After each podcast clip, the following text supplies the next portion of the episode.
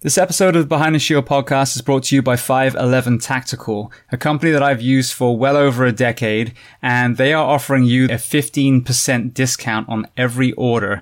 And I will tell you that code in just a moment, but I want to do another product highlight. And I can testify, as with the other ones, through personal experience, I wore a 511 uniform way back when I worked for Anaheim Fire in California. So we're talking 13 years ago. And I know for a fact that some of my brothers and sisters I work with still wear some of the clothes that they were given when I was hired there. So some of the job shirts, jackets. And this really kind of resonated with me because I realized so many of the departments I've worked at, there are men and women with lockers crammed with old, worn, frayed uniform. And that really represents wasted budget. So to have uniforms with durability means that you don't have to purchase them as often. Now you can apply that budget elsewhere. Another area they've really focused on is redesigning their women's first responder uniforms. I am a skinny, six foot tall man and some of these uniforms I'm issued literally hang off me like a trash bag. And I can imagine it's even worse being a female first responder. So they have really taken that into account and redesigned the cuts so they're far more flattering to the female firefighter, first responder, medic, etc. On top of that, several departments I work for have gone from job shirts to polo shirts. 511 has those. And then to underline a product I've already talked about, they have the footwear. I wore the CST slip-on boot for a long time from 511.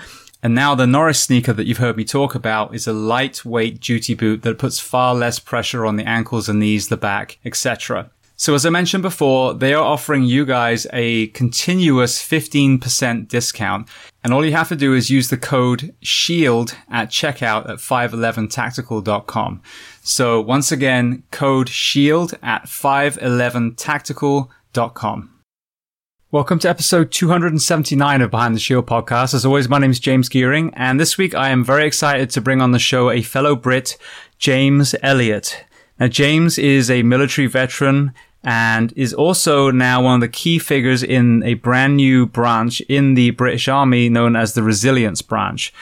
So we discussed James's very powerful early life um, and the effects of that on his own personal journey, his time deployed overseas, and then how he transitioned as a resilience coach in this brand new position that they created.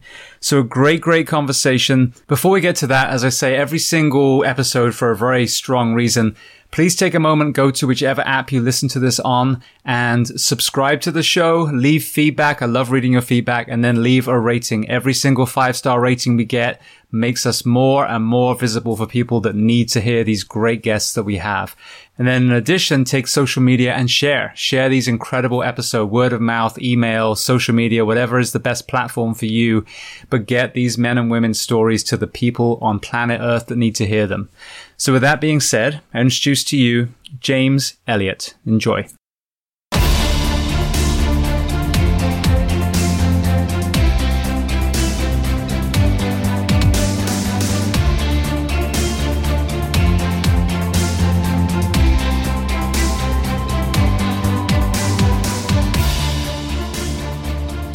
James, I want to start by saying thank you so much for coming on the Behind the Shield podcast.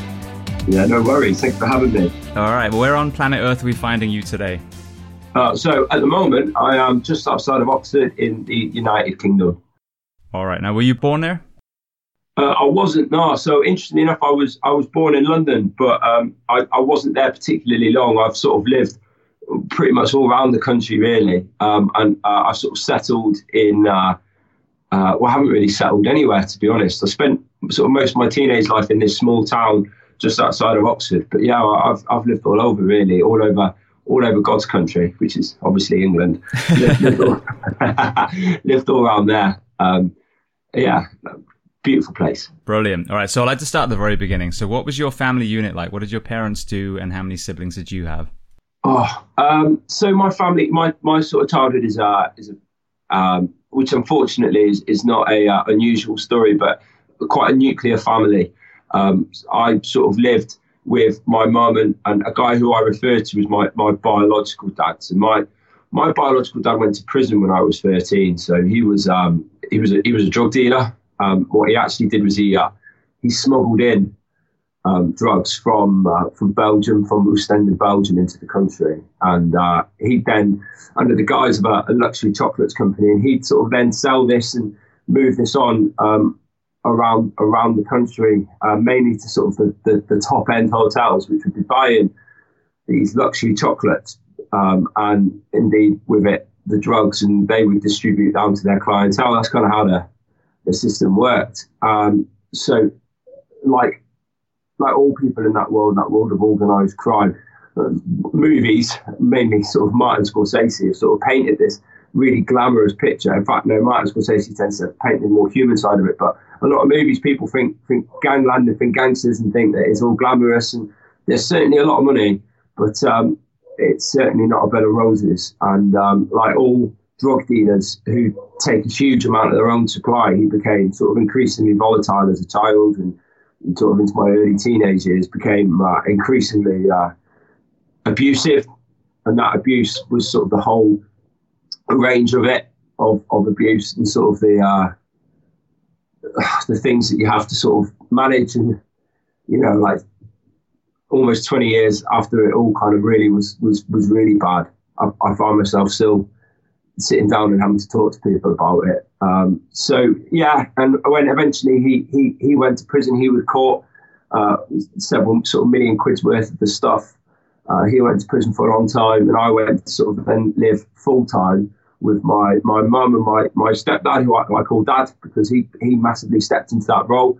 Um, my sister and my mum had, had, left like years years before. I think I was five when my mum uh, left with my uh, with my sister, um, and uh, and yeah, I came to go live with with my mum, with my mum, my sister, um, her her new fella, but this great guy who, who I now call my dad, and I've called my dad since my sort of mid teens um, and and his his two little boys. Um, and we yeah, so moved to this uh, this little house just outside of Oxford to live sort of permanently with them, full time with them, and uh, and yeah, uh, really really difficult family relations. Then um, everyone was obviously carrying trauma. Uh, I think I think my sister was affected massively. Um, um, I was obviously affected massively by sort of everything that would that, that had gone on, and and my uh, my two stepbrothers had their own um, problems as well. Um, so sort of as we, we find it now, you know, I, I, I don't I haven't spoken to my sister in in sort of well, eleven years. I haven't spoken to her in about eleven years. Um, I, I mean, I hope she's well. Uh, she, you know, she doesn't she doesn't want anything to do with the family. And, and sort of saying to be said for my two stepbrothers, I speak to the, the youngest one every now and then messages me, but I certainly don't speak to uh, either the other two. I, I keep a relationship going with my uh, my mum and my uh, and, and dad, and and uh, you know I absolutely cannot fault either of them whatsoever as grandparents. You know they are all over it with with my little girl, and uh, they've provided so much for her that is um, absolutely unbelievable. But it's a very difficult subject, I think, um, for a lot of people. And, and the reason why I say it's unfortunate, but it's not uncommon, is is sort of obviously I joined the army at, at 18 years of age. I left school at sort of 16 and didn't didn't really leave school with much at all. And it was that: Are you going to work, or are you going into full time education? I'm going into full time education. I'm going into I'm going into work. Sorry, because full time education wasn't really that much of an option. And it was like, okay, then go get a job, get out. Um, so I did. And I left and I worked various crap jobs, really, working sort of labouring on building sites, plasterers labourer. Um, just I, I sleep rough sometimes, you know, get back on building sites and sleep there, or I stay in. Uh, I, I wound up actually renting a, a sofa off of uh, off of someone and, and working just loads of jobs until I decided to join the army. And, and of, I, I think it was a very very difficult um, period my my sort of childhood and teenage years, my adolescence, I, you know, I never really felt um, like I'd, I'd ever, and still, you know, still don't feel completely over all the, the, sort of really dark aspects of the abuse that was going on and, and what was going on at home. And actually, that was sort of the brilliant thing about the British Army is that it, it, it offered me that sort of family unit that I, I had never had before. And, and, and, I look back at it now and and it seems strange to say, but somebody screaming and shouting at me to, to get dressed and to get fed, you know, that that to me was was affection. That to me was love because I've never had that in my life before. So somebody, you know, uh, particularly like such a dominant male figure, demanding all these things from me, that's actually teaching you really valuable life lessons. Is something that I've not had. So to have that was um, was amazing, and and and um, and that's, I think that's why I brought so much into life as a as a young soldier. I I literally, you know, the army had had had all intents and purposes had, had completely adopted me, and I, I fell in love with with the process and the system. Um, but yeah, you know, it's, it's a real shame that, that I think it tends to go sort of one of two ways. Trauma like that either unites a family or divides it. And, and definitely in our case, it, it has absolutely divided the family that people still really haven't recovered from it. So yeah, I wish I had a nicer story. No, but here's the, here's the crazy thing. So your story lines up with so many other people I've had on the podcast, whether it's you know military, police, fire, medic, and I don't think society as a whole understands how many people have gone through trauma you know, in their childhood. And I think that our professions, associated professions, attract those people because then they want to become the protector. They want to break that cycle. They, they, they want to, you know, uh, stop the bullies, as it were. So what's interesting to me is it's, it's honorable how people come from such a rough upbringing and do that. But then, as we're going to talk about later, you know, if, we underestimate how much trauma is being brought through the door when you put on the uniform or put on the badge on your chest that is unaddressed that then may manifest when you then start going into combat or seeing things on the streets um, as a first responder.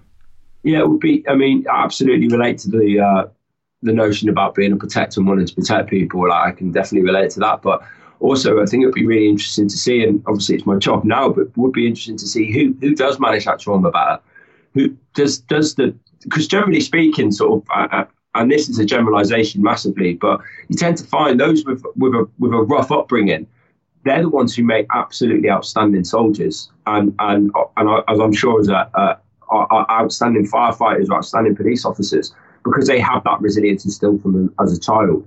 But also then there's the stress bucket, which is when it's crossed that line of developing an individual's resilience and it's become trauma that weighs them down.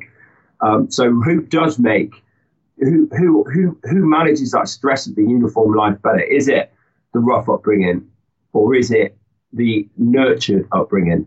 Because I think obviously the extremities of both of those, but but that would be quite interesting to see. But then almost impossible to sort of accurately carry out that experiment or that study because what is everything is perspective. So what is trauma? What is a rough childhood? What is a nurtured childhood? You know be interesting to see though. Yeah, yeah. I think from from the you know the the somewhat stable background, which I definitely had. I mean, I had a you know rough as far as hard work exposure. I grew up on a farm. You know, I I I'd go to school tired, and they'd be like, "Oh, you must be playing video games." Like, no, I was up at three in the morning lambing sheep. You know what I mean? So, um, but I think that if you have that, you can definitely forge a great soldier, policeman, firefighter on the drill ground and through you know your training and i think yeah. the same with the you know the person with the rough upbringing the forging almost needs to be at the front door also um you know dealing with that trauma so i've talked recently about taking the money that we spend on psychological testing with us and, and, polygraph tests and things like that and putting it into counseling at the front door. All right. You know, you want these 20 people.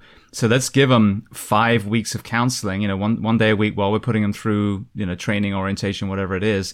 So they can offload that trauma, develop a relationship with a counselor. So then you take off all the bad parts of that upbringing or you at least mit- mitigate some of them. And now you get to glean all the good parts, which is the resilience and, you know, some of the, the, the physical um, attributes yeah. that you need as well. That is interesting there because because I think I think the important thing to point to point out there first of all that would be incredible, uh, but as well I think the important thing to, to note there would be just because a person has a, a robust upbringing doesn't mean they've not had a nurtured upbringing. So we, we have a, a video that I play about the U.S. Navy SEALs uh, when, when, I, when I do my chapter, and I know that we're going to move on to what it is that I teach. Um, but we we have this video that we play, and um, and the very sort of la- one of the sort of last things in it is is a psychologist saying why did they I think he said a 150 pound farm boy from Nebraska smash US Navy SEAL selection and yet the Olympic athlete couldn't um, and that sort of always inspires quite a good topic of conversation and, and and from you know from what you were saying there you know like this this Nebraska school kid, this Nebraska farm kid, sorry, he he's constantly had this adversity, this stress, this difficulty thrown at him. Like I imagine life on a farm to be extremely difficult. I've got a good friend who um who uh, his his whole family own this dairy farm, and he talks to me about his working day. You know how he's up at four o'clock in the morning and he's doing this and that. And he, what a but he is a robust individual, and because everything every day is different, and the stresses are different, and the things you have to manage and cope with and deal with are always different. Um, but he's very much loved, and he's very much supported and nurtured by his mum and dad. So he's sort of become this all rounder. You know, he's a great guy. He's like great to be around. Like he's always got time for other people. He's very kind, but he is also an extremely robust individual. That and the fact that he's, you know, I think he's six six foot seven, about eighteen stone. You know, he, he looks like Shrek, but he is a lovely guy. You know, and so it's just, I think, yeah, uh, it would be wonderful to have that balance between uh, robustness and, and and nurturing, so that you get the the quality byproduct of that of of a of a tough, resilient individual without any of the stress. Yeah, it's like that that saying, "Don't mistake my kindness for weakness." You know, you got to have a kind, compassionate child, but you also got to give them enough physical, at least hardship, where you know they're they're able to step in and be the protector. Otherwise, they're they're just going to be useless. Yeah, exactly that. Yeah. Right. Well, going back to your to your dad just for a moment, um, I'm just curious, and then we'll definitely move on. When so you've got these 13 years leading up to it, you know, you, like you said, there's there's this spiraling um, abuse and obviously fear for you as a young child. Yeah. What was that moment like for you when he was incarcerated? Was there relief? That was there? No, no, it wasn't. And it, it, it came up in uh, in conversation a few months ago. I, mean, I, I didn't feel relief. I felt guilt. I felt sort of devastation because I, he was still my, my my my dad. You know, still my biological dad, and I still I still loved him. Um, so it was a really difficult set of emotions to manage as a child because I knew what was going on wasn't okay. And I'd known for about sort of six years that this isn't normal, like this shouldn't be happening, uh, what was going on behind closed doors. But I, but when he went away, I wasn't relieved. I was devastated. Um, and I felt, I felt guilt and I felt, um, I felt like it was my fault. And I felt that um, this sort of shame and I think what sort of one of the biggest causes of, of, of, of problems that I had from it was the fact that I felt like I wasn't enough. Like, why couldn't I stop him doing what he was doing? You know, you hear all these stories about people having kids and it absolutely changing their life and, and changing who they are and how they perceive the world. But I kind of wondered why I wasn't enough to make him stop doing, first of all, what he was doing to me, but also what he was doing, you know, in it, you know, what he chose to do for a profession. Like why why couldn't I stop that? Why was I not enough? And and I you know it's only quite recently that I realised that that a lot of my problems was the fact that I was carrying that around. Like why was I not good enough um, uh, to to stop everything that was going on? So yeah, it was really difficult. A really really um, massive amount of mixed emotions. And I remember my my mum being so relieved and like so happy, and then you know uh, it was splashed all over the papers so everybody at, at, schools and stuff knew sort of what had gone on and what was going on at home and and uh, I just I remember the shame, I remember the embarrassment, I remember the guilt, um, and it you know really raw for a long time, um, and and sort of people, but you know at that age, at 13 years old, no one was reading the papers at, at school at that age, but um, but that means that then that people's parents had read it and then told their kids, so then these kids are coming into school and everyone's asking about, you know, the son of the drug dealer, you know, type thing. And, and uh, yeah, when he went away, there was no relief. That's, which is, I don't know whether or not that's normal. Who knows what normal is, but, but definitely there was no relief there for me. I, I, I felt, I felt um, horrified. And the embarrassment wasn't that he got, he got caught. The embarrassment was, was, was for me, you know? Yeah, it's interesting. The two words that come up a lot now, um, the the uh, under the umbrella of moral injury. So we had the PTSD, you know, and then everyone's like, well, clinically, that's you know being triggered, and you hear a loud noise, and you hide under a table, and we're like, well, what about this other group of people that aren't like that, but they're still you know chronically depressed and were once you know vibrant young men and women, and now they're the sh- a shell of what you know who they are, what's going on with them and so that moral injury is kind of a, a, definition, I think, that encompasses everything else. And guilt and shame are the ones that come up over and over and over again, especially with us, and I'm sure with the military as well, the the inability to save. Whether it was a police officer not able to stop someone who did something horrific, or whether it's us not be able to save someone that we're trying to you know resuscitate, and and though I had no idea kind of how powerful and how cancerous guilt and shame actually were. Yeah, yeah, definitely. I, you know, I deal with a uh, every now and then we have we have guys and, and, and guilt. I think guilt is, is is one of the worst emotions that there are. Guilt guilt can really rot people from the inside out because it, it's so hard because it is such a perspective and it's so it is you absolutely blaming you and yet the whole outside world can say it's not your fault you know like what what happened in in, in my childhood there that, that's not my fault but i mean for sort of 15 years i absolutely believe that it were so that's you know that's tough it's tough for, for, for people to, to sort of manage.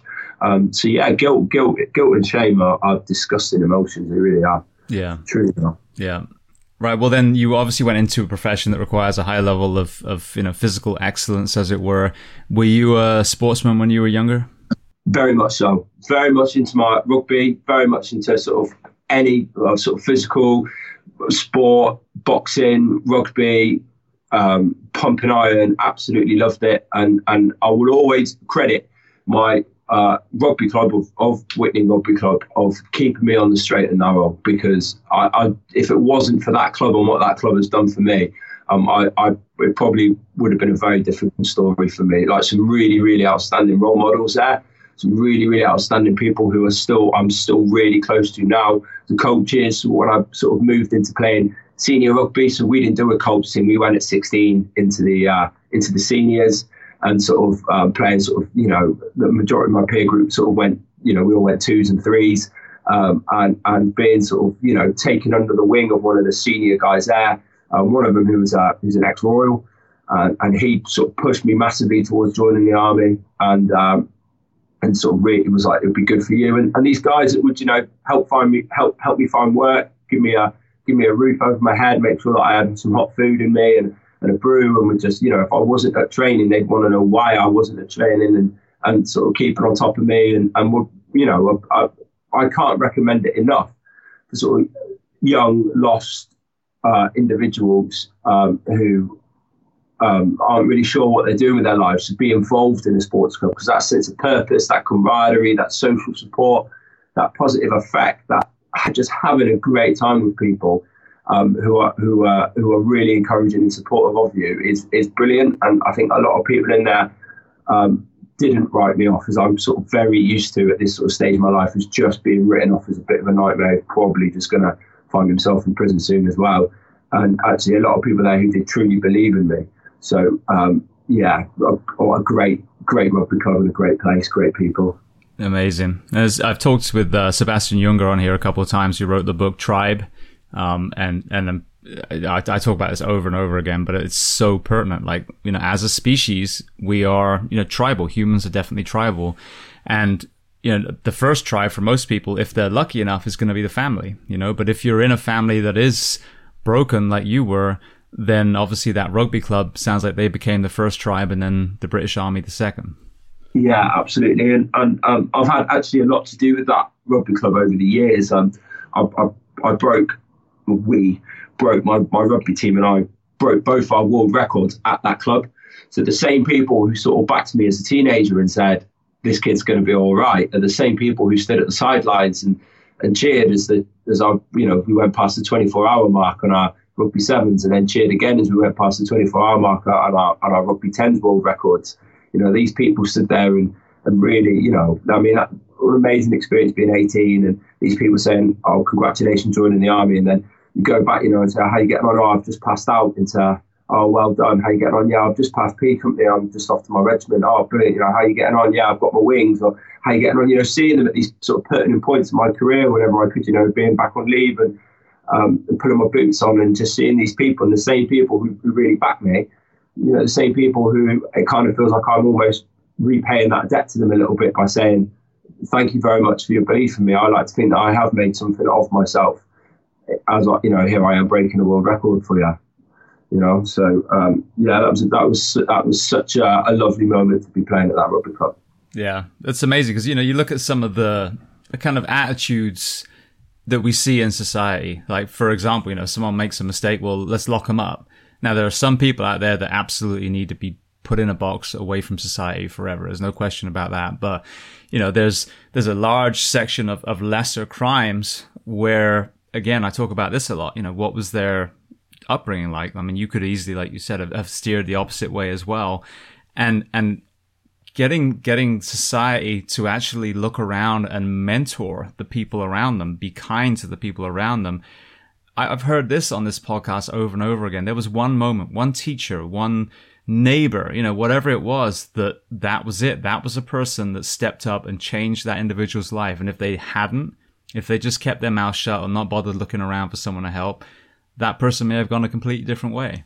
Yeah, absolutely. And I, I think that within our, I know we could go off in this tangent and go down this rabbit hole massively, but I think within the prison system that we we uh, we need we need education is the key, right? Education is the key, I think, to solving 99% of the issues that we have in the modern world. And and we need to be doing more to educate people throughout their adult lives and and actually you go to a, you know you do find yourself in that situation which is which is tragic um, you know huge mistakes get made and, and, and, people make terrible errors of judgment and uh, they find themselves in prison and rather than just sort of making it a revolving door policy where they're going to leave they went into prison with nothing they've left with even less and so, really, the reality for them is go back to prison. You know, let you know, commit another crime, just try, just trying to get ahead.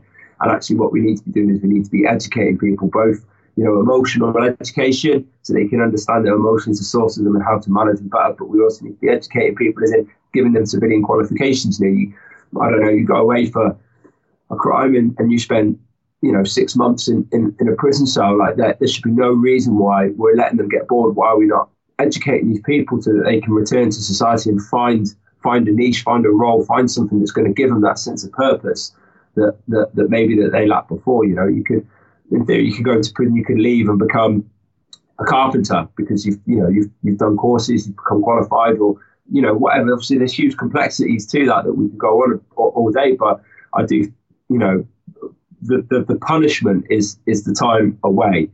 Um, the punishment is is the sentence, and actually then what you choose to do within that sentence. Um, there should be plenty of options opened up to those individuals so that they can sort of maximise that that that time.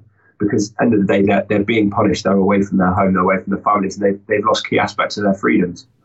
Yeah, yeah. I've had a, a guy, Tom Eberhardt. I talked about him multiple times on this, but uh, he is the governor of a prison in um, Oslo called bastoy and it's on an island, so just off Oslo.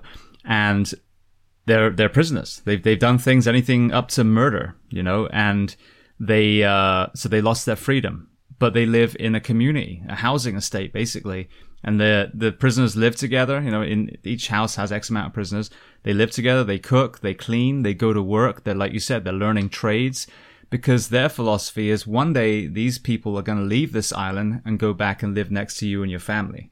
Who do you want? The person that was locked in a cage, who basically had to shank people to stay alive, you know, or this other one where every morning they get to see the sun and the sky and they interact and and they got it to the point where and like I said they were murderers on here but again they identified is this a sociopath or was this someone that got into a street fight and ended up stabbing someone didn't leave their house planning on murdering someone you know what I mean it was a more of a crime of passion um, and the the guards didn't even have any weapons. They hadn't had any attacks on the guards. I mean, it's just so polar opposite than what we see in much of, of England and, and America.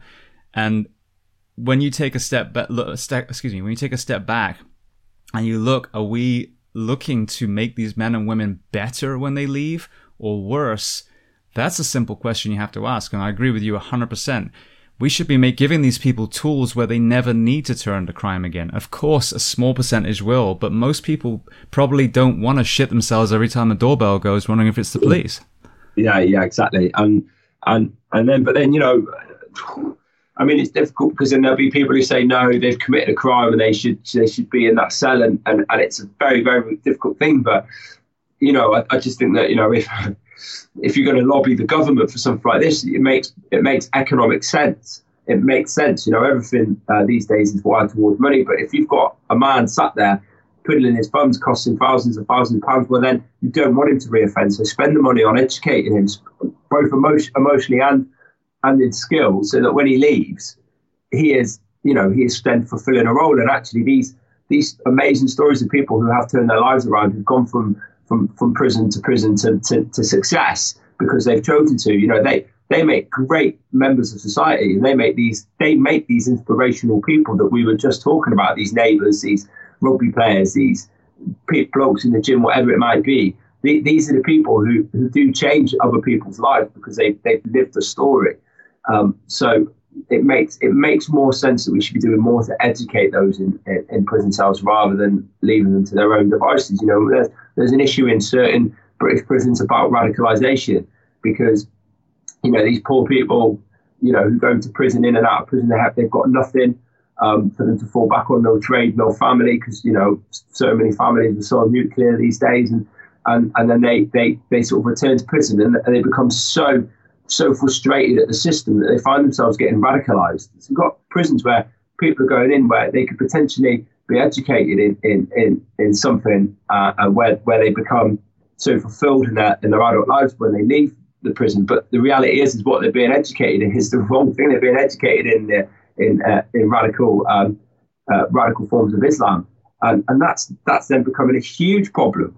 Um, so, you know, yeah, absolutely. We need to do more to educate and, and, and, and look after um, those who have committed crimes. Because, like you said, the majority of people don't leave their house that day with the intention of committing a crime, and, and stuff just happens. Yeah. Yeah, exactly. And in the childhood as well. I mean, I, I point this out. There's, you get a room full of toddlers. They're not like hiding shanks in their diapers because they're already grooming themselves for prison. You know what I mean? yeah, yeah. yeah. Um, well, that's a great insight. So thank you so much for that. So I want to transition to to your career. So you you find the army. So just kind of lead us through the early years of of uh, of that organization and what it did for you. Um, so yeah, so I joined I joined the army in, in, in 2006. I joined the uh, the Gunners, and I went to um, Seven Para RHA, um, and uh, sort of found myself in a fire support team attached to the Three Para Battle Group, which which actually was absolutely fantastic. Um, what an amazing battle group to be a part of. What an amazing unit. What an amazing fraternity to be a part of. What an amazing um, elitist unit. Um, I'm, I'm, a massive fan of 16 Air Assault Brigade, which is the uh, um, the British Airborne Forces. I'm a massive, you know, obviously I'm going to be um, being a part of it for so long. I take great pride in, in my sort of maroon beret and, and, and, everything attached to it. And I would I would say to um, to any and all young lads, you know, even if it's just for a four year spell, join the army because it, it, it, the world absolutely got opened up to me. And I, I, don't think I'll ever be one of those people who, who, who, who snake the institution that raised them because that's what it did. It, it raised me. It took me from this sort of very misguided, very angry, very sort of volatile,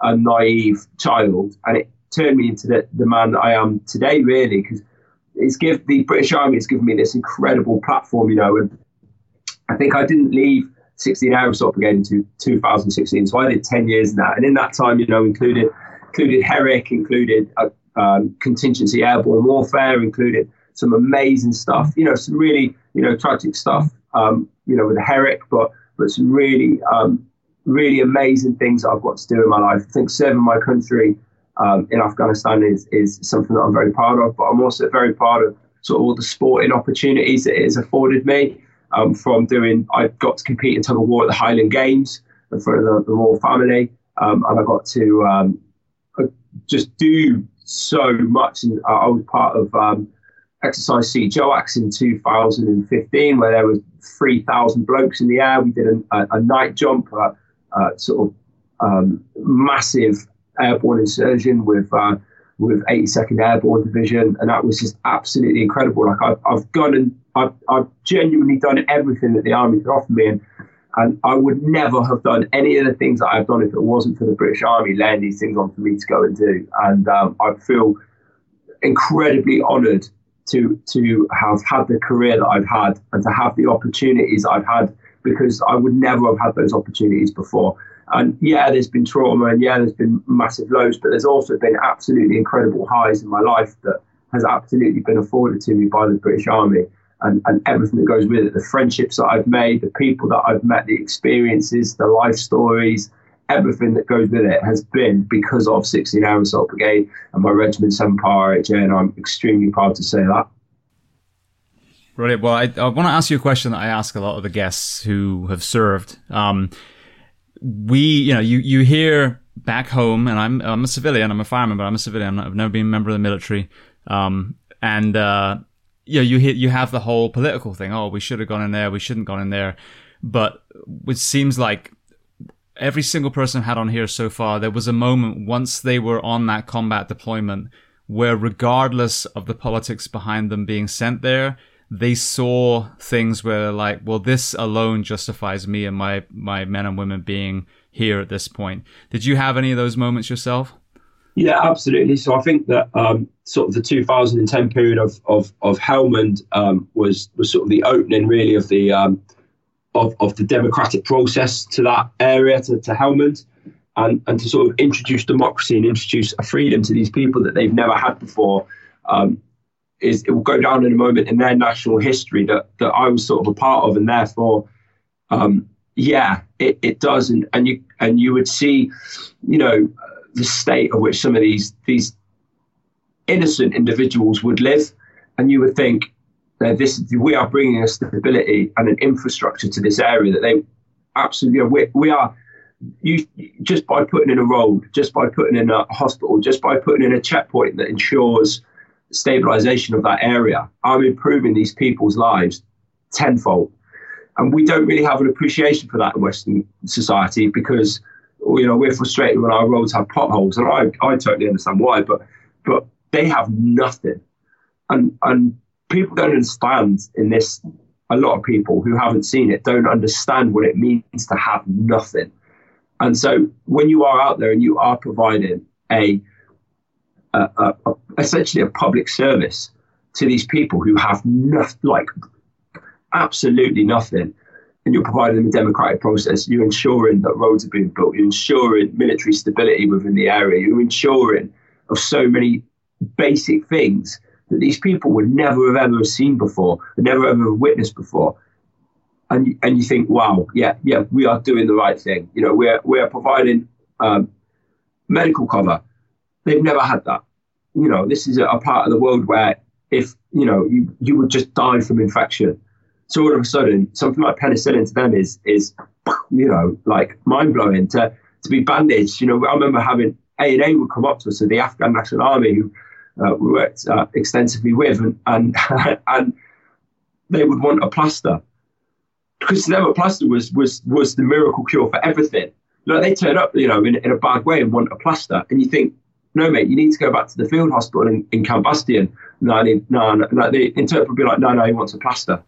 And could you stick, stick, a, stick no, no different when we were six. yeah, yeah, yeah, maybe like a little Batman one or something. Stick that on him. And, and that that'd be there. They're fine now. I've got a really bad. I've got a really bad headache. Yeah, I'm not surprised. A really bad headache. Can I have a plaster? You're like, uh, okay, like that. And you give them a plaster, and to them, like, I know. I remember our medic hates just being like, I'm running out of plasters. like, what? Because they, they would just keep coming to him for a plaster. You'd be like, no, mate, you know, you, you need a emergency. No, I need, no, I need a plaster. All right, okay, fine, yeah, have a plaster. Because that's, you know, because that very basic thing of a plaster to them would blow their mind. But to us, that's just a plaster. What you want about? Like, you know, if I, you had a cut or missing a limb, you 100% want, you know, and 10 doctors around you and surgeons and, and uh, all the incredible incredible medical services being offered in, in but but no, they, they want plasters because they, because that very basic thing they've never had before. You know, so so yeah, I'd say you know people saying, "Oh, were we justified?" And you think about all the sort of stability, support, and infrastructure that we supplied in an area that absolutely had nothing. Um, you think, yeah, like we we have exponentially improved the lives of these these people simply by being here. Uh, so yeah, yeah, absolutely. And I tend not to get caught up in the politics of it as well, um, mainly because I, I just don't get it. I just, I, I'm, I'm just not educated enough or qualified enough to start forming these really strong political opinions, particularly about something as complicated as the involvement in Afghanistan. I understand the legal and, mor- um, and moral reasons behind why we fight, but the sort of the political things that people have literally made careers out of talking about, I, I tend to avoid. Well, that's why I ask people like you because you're the ones on the ground actually seeing it firsthand. You know what I mean? So. Yeah. It doesn't matter what some douche lord in a suit is saying. You know the reasons yeah. were because he hasn't sent his kids out there. He sent men and women like you. You know what I mean? So, mm. And for everyone listening, plaster in America is a band aid. Just a little translation. Oh yeah, sorry. yeah, band aid. Yeah. So, we're just on that theme though. Were there any? You know, some people obviously there was there was something they saw as well that was very pivotal for them. Some some atrocity. Was there anything that that kind of struck you as as horrific, or was it more that you were in there more of a stable time where you were able to to actually bring the solution now? Uh, no, I think I think I think both. I think both both of those options are correct. So um, I'll just I'll, I'll, I'll get it out of the way. I'll tear the band-aid off on, on that one. So uh, the plaster uh, on the yeah the plaster on the uh, on the 23rd of March 2011 we were working with the uh, the Irish Guards, um, a very respectable unit um, just outside of Gereshk. And the uh, the OC and his signaller Lance Sergeant Mark Burgan were killed. And um, I, I remember sort of watching this whole thing unfold um, in a in a uh, IED. Um, and yeah, just I, shook me, uh, and I strugg- I did struggle, uh, and have struggled with it for a lot for a, a huge period of time. it, you know, and and uh, that sort of was was has been um, a demon on my back for a long period of time, um, and um, yeah, I, I, did really struggle with it, and I, I felt guilt for struggling with it, particularly you know on my return from Afghanistan, I didn't really, I didn't understand why it was still bothering me so much. I didn't know either of the men particularly well. I, I had conversations with a pair of them, but but didn't know them, and yet this had happened, and um, yeah, you know, I, I, say I didn't know them, but obviously I was a lot closer to to the people to the to the, the lads from the regiment who I'd spent almost all my time with, and then this thing happened, and and uh, yeah, I just I, I I couldn't I couldn't process it. I just couldn't couldn't get past it. And it was only about a month ago when I was talking to uh, one of the other lads who was there, and I just thought, you know, I just asked him, said, you know, do you, do you still think about it? And he was like, yeah, like every day. And I, it never really, um, you know, it, it, it, really just sort of hit home. And I was like, I didn't know anyone else felt like this. And he was like, of course we do all of us who were there feel that way. And I, have never spoken to anyone else who was there about it. And he was saying to me, "No, I, I, I do. I think about it every day. I do. It's it, it bothers me. How like how could it not?" And and you know we we'd seen a lot out there and stuff, and and um and, and done a lot, and and and or you know the reality is is, is not done much. You, you spend about ninety percent of your time on operations board, but um, yeah, and then and this thing happened and and and, and it just stood out just because they were two guys who I did know, and it was it was four days before the end of our tour, so it was that kind of real tragedy at the end of the tour, and doing the sort of the repatriation um, where they, the coffins are put on the back of the aircraft. Uh, it just uh, it blew me away, um, and, and and I struggled, and you know, you'd seen things out there and done things out there, and hadn't really phased me. Um, but this thing absolutely um, had had really sort of blown me away. But you know, on the flip side to that, opening up these these checkpoints along uh, what's called Highway One.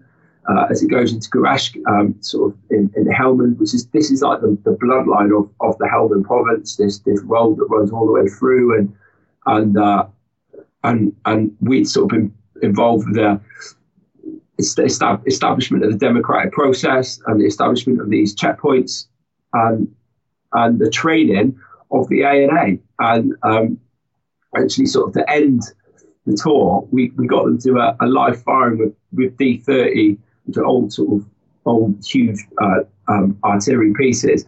Got them to a live firing exercise with that you know getting them to do the planning the operation the you know the process of it. And so they never sort of done that, and uh, it, you know, it was absolutely incredible. And um, yeah, and, and so that was at this moment of we've done a good thing here. You know, we we we've made a point. We've done what we what we came to do. But at the same time, you know, that sort of very bittersweet end to the tour. Um, very bitter with with with with those deaths and and uh, yeah, yeah, yes to both both of those options really. Yeah, I felt like it made a difference, but there was also a moment there where I thought, you know, awful.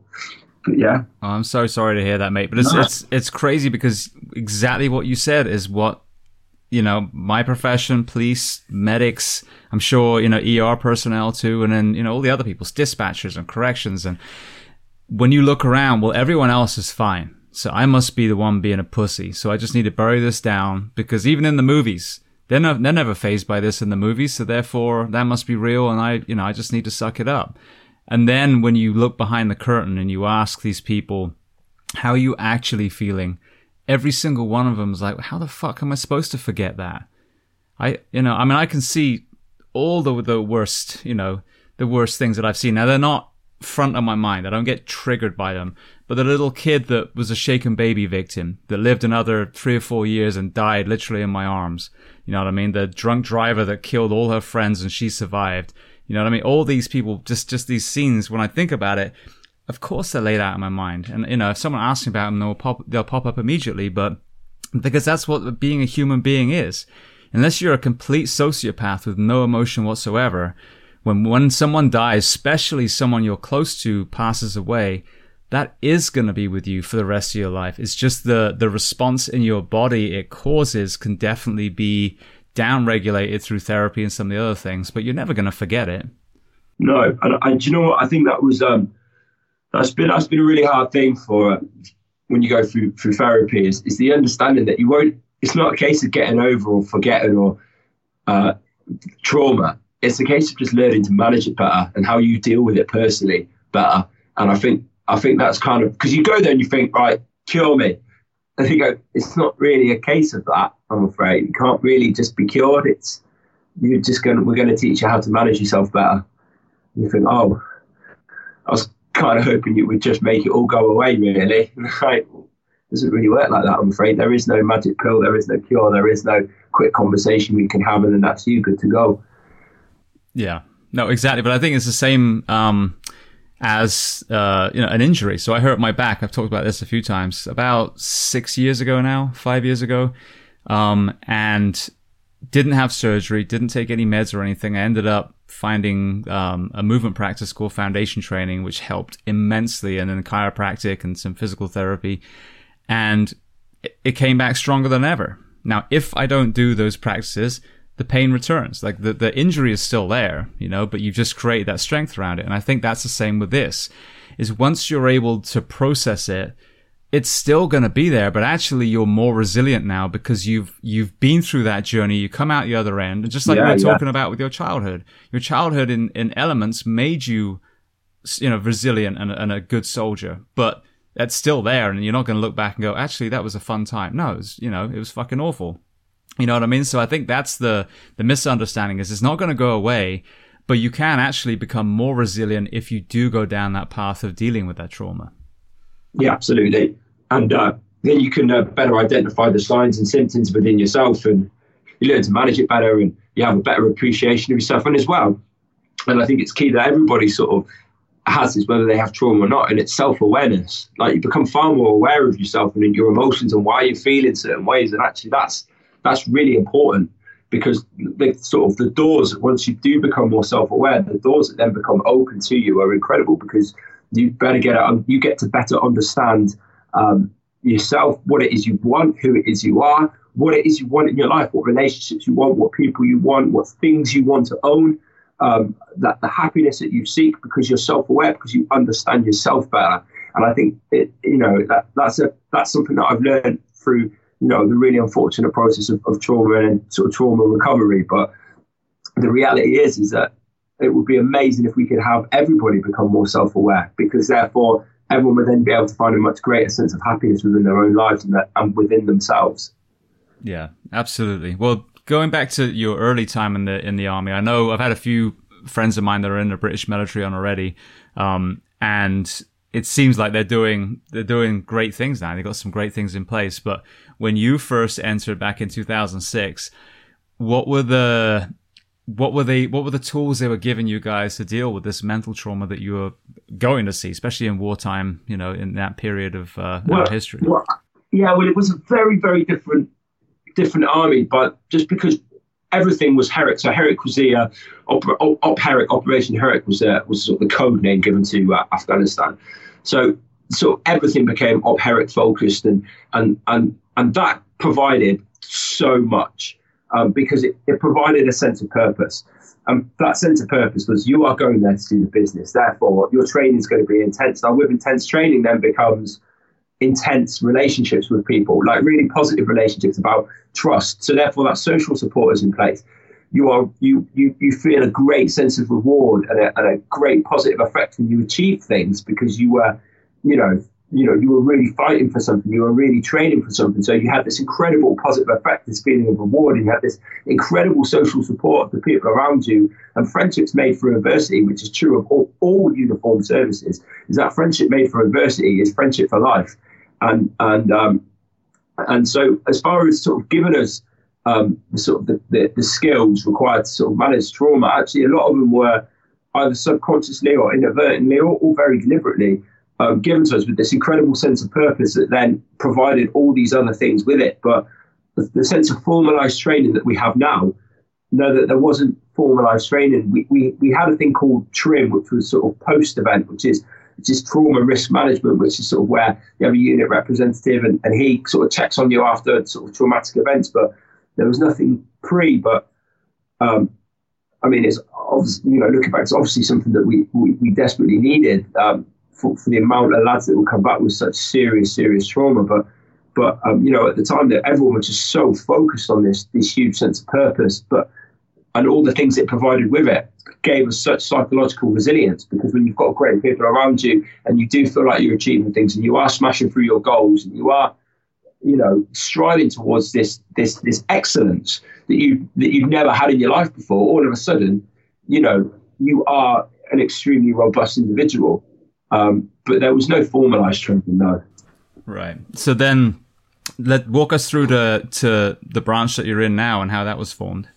Well okay well so um, so yeah, 2011 return from Afghanistan and, and, a return to contingency airborne warfare for the brigade, and, and one of those things was um, an increase of, um, of of of parachuting increase because obviously the role of any sort of um, contingency operations airborne forces is loads of blokes jumping out of loads of C-130s and and seas and, and seizing ground and um, effectively the um, the Royal Air Force sort of turned around to 16 Air Assault Brigade and said, like, sorry, but we don't really have enough people to man the amount of parachuting that you now require. You know, you're, you're back to sort of brigade battle group level jumps. Um, we're not going to be able to support that. We, we simply don't have the manpower to train you. So 16 hours sort of went, well, okay, what if we uh, what if we pick eight lads and they go down and they take over the role of parachute instructor and, and they run with it? And the RAF went, all right, and um, I sort of had a had a had a bit of a hard time with it um, with, with my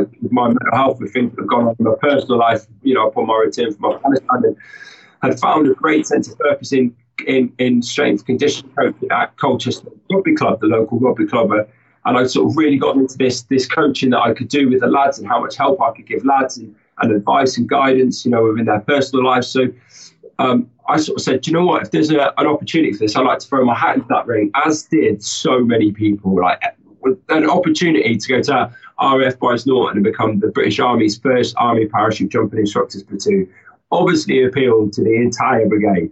Uh, everybody wanted a slice of that. Um, so loads of people threw their hat in the ring and, and sort of units then whittled it down and then it went to the brigade brigade HQ and went and sat in there and had chats with people and then then we had to go to RAF Brize Norton, and they whittled it down to eight. And I was really lucky, really, really lucky that I was one of those those eight. I, I think it was based purely upon the fact that I said I, played rugby because uh, they've got um, some outstanding rugby players in, in RAF Brize Norton, which is essentially the other side of the country to to Colchester, to Essex. So yeah, I went down there and and and, and got on this PJI thing, and it was amazing. It was probably the best this was 2016. It was probably the best two years of my army career as far as sort of that that that army phrase of living the dream. It was you know parachuting in the day and and and and partying at night. You know, and it was we're not partying, but but you know having a laugh at night and and playing loads of rugby and, and, and hang out with like you know the lads and having fun and then oh we parachuting tomorrow oh no it's too windy okay cool have a day off you know, oh, brilliant, you know, and then we'd all, you know, bump into town and go have a coffee and go to the gym and then, you know, go bowling or muck about and, you know, have a laugh. And, and that, that was brilliant. And, you know, that was an amazing two years to sort of, to, spend to spend there. But being very aware of my own sort of mental health journey that I'd gone through before, I, I kind of decided that I wanted to do more to get involved. So I did sort of charity work and got involved. And then I sort of found myself on, um, courses that were actually being run by the Samaritans on, um, and I did courses on uh, suicide prevention, suicide um, awareness, conversations with vulnerable people, and, and grief counselling. And, and did all these courses, became more and more involved. And then, fairly uncharacteristically to me, one day I was actually reading my emails, and um, and they sort of had this like defence update email about how the army was looking at sort of introducing a you know a, a new sort of drive on um, mental health and mental well-being called OpSmart and and uh, and and and this that and the other and sort of at the bottom it had a name and an email address. So I pinged this email address to this to this lady and I said SO2 of, of mental health and said look I think we should be doing more peer-to-peer support. I think this should be getting taught by lads, you know, to lads, and it should be soldiers looking after soldiers, you know, teaching about preventative measures and and um, and and we should be getting, you know, more blokes should be getting more involved. And um, she went, Yeah, you got a point. Come on then. So I was brought on and I was introduced to this guy who was sort of the originator of mental resilience training and, and went to a few of his talks and had a few chats afterwards. And he went, Yeah, this is the guy that I want. And uh, and they went, Right, Jim, you're now doing this. And I was plucked out of the parachute training school and I was sent to the Army HQ where I worked with this I just guy called Reggie Lindsay, just an absolute outstanding guy who just like he's fantastic, and he uh, and he sort of took me on and, and, sort of showed me all this mental resilience stuff that he'd been coaching down at um, the infantry training centre in Catterick.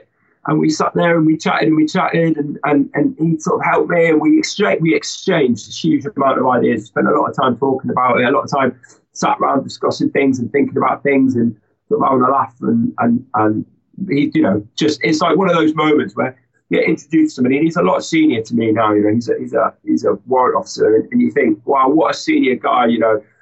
And and but instantly sort of really made sure it was very professional but very relaxed, and, and sort of really sits and listens, and we exchange ideas and we talk and it just it couldn't you couldn't ask for a better situation. You know, when somebody is that senior, but they're also very aware that we're both human beings, we've both got our own experiences, and, um, particularly him's got some incredible experiences. And um, and yeah, we sat and, and, and then he brought me on, and, and, and, and here I am now. You know, I, I, there's, there's I've got a couple of people who who I work with who I'm help bringing them on as mental resilience um, instructors, and, and we go around and, and we sort of we go to all these camps uh, every day and do like essentially a TED talk. You know, we get up and we, we, we sort of coach these points about mental resilience and psychological skills and we go camp to camp to camp, you know, every day teaching about mental resilience training and, and, and mental well-being and, and how how it all ties together into the big picture and and I had nothing but really great feedback, really great feedback, and it's such a rewarding job. And that's sort of how I find myself where I am now. That's amazing. It's a hell of a journey. Yeah. Now, what, so so contra- uh, contrasting then, I know over here, you know, we talk about losing 22 veterans to suicide every day. We lose more first responders to suicide than we do line of duty deaths. Um, what are some of the statistics? I know suicide is literally the tip of the iceberg. We've got addiction and all the other things that are really, you know, the next layer below, which is a lot, a lot broader. But what are you seeing in the British Armed Services? Um, so in the British Armed Services, what we tend to find is that the uh, the suicide figures are actually better um, than than those figures within uh, society. So what we tend to find is that the um, uh, the, the, suicide figures actually tend to be a lot lower um, within the, the British Army, and and that could be for a whole a whole multitude of reasons. But um, what something that we that we are finding as well is that people are so much more aware of it, and people are so much more aware of mental health, and people are so much more sympathetic. Like that stigma is definitely changing. And that's a very difficult thing to measure. And it's almost anecdotal evidence is the only evidence that I could supply. But from personal experience, my own personal anecdotal experience, I can say that things are definitely getting better within the context of stigma, communication, and the process of which people can talk about it and people can get help is definitely massively improved.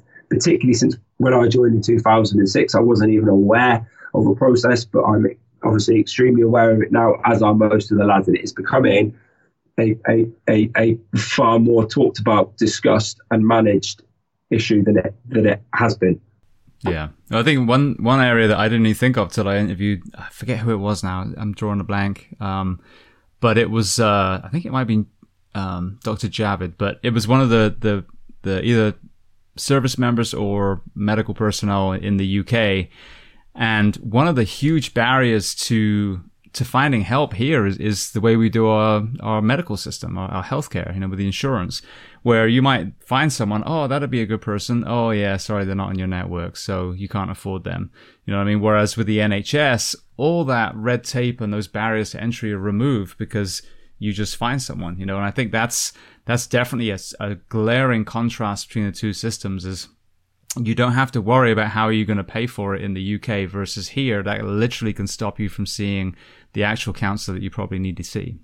Yeah, and this isn't so much a, a, massive issue within the militaries when it is on on uh, on Civvy Street, but the, but the sort of the double-edged sword to that is the fact that oh, that is such an awful military cliche to use. But the double-edged sword of that is the fact of then of then waiting times because it's available to everybody, and so if you need it, please, absolutely.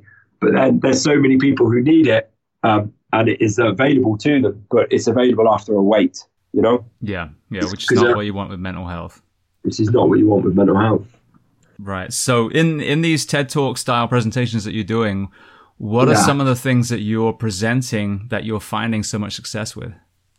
Uh, I tend to find that, that, that goal setting is, is is a really really popular subject. When I get onto that to, to the goal setting, the purpose of, of, of setting goals is is it's not because because we all need goals, right? When we talked about a sense of purpose loads. We need, as human beings, we need a sense of purpose. And we need to know that we've got a direction and we need to know that we are not just sitting still. Like the sort of bigger pitch to that is as human beings, we are designed to struggle. Like with contentment is not, we are not designed to be content. We are designed to constantly fight for the next thing and push forward for the next thing. And yet we don't because it's so much easier as human beings to take that safe option, take that comfortable option of just sitting there and not achieving everything that you could achieve, which is a tragedy. Um, and so people are sitting there becoming more and more frustrated with their lives, but not really understanding why. But if you introduce them to how to set goals and setting goals properly and why you need to set goals, all of a sudden they're now taking ownership of their own lives and taking ownership of their own direction. And that means then that they are taking ownership of their own mental well being because we need to be pushing in the direction. If you can understand the process of how to get that direction, how to get that sense of purpose, and how to get what you want, then there's really nothing stopping you. I was explaining about some of the greatest human beings on the planet, and I like to use a guy called Sir Tim Peake, who was a British astronaut. Sir Tim Peake didn't just wake up and the next day become an astronaut. Like it took years and years and years of goal setting and training and developing, understanding what he is good at, understanding what he is bad at, and how he, how he can manipulate both of those things to get to his ultimate outcome.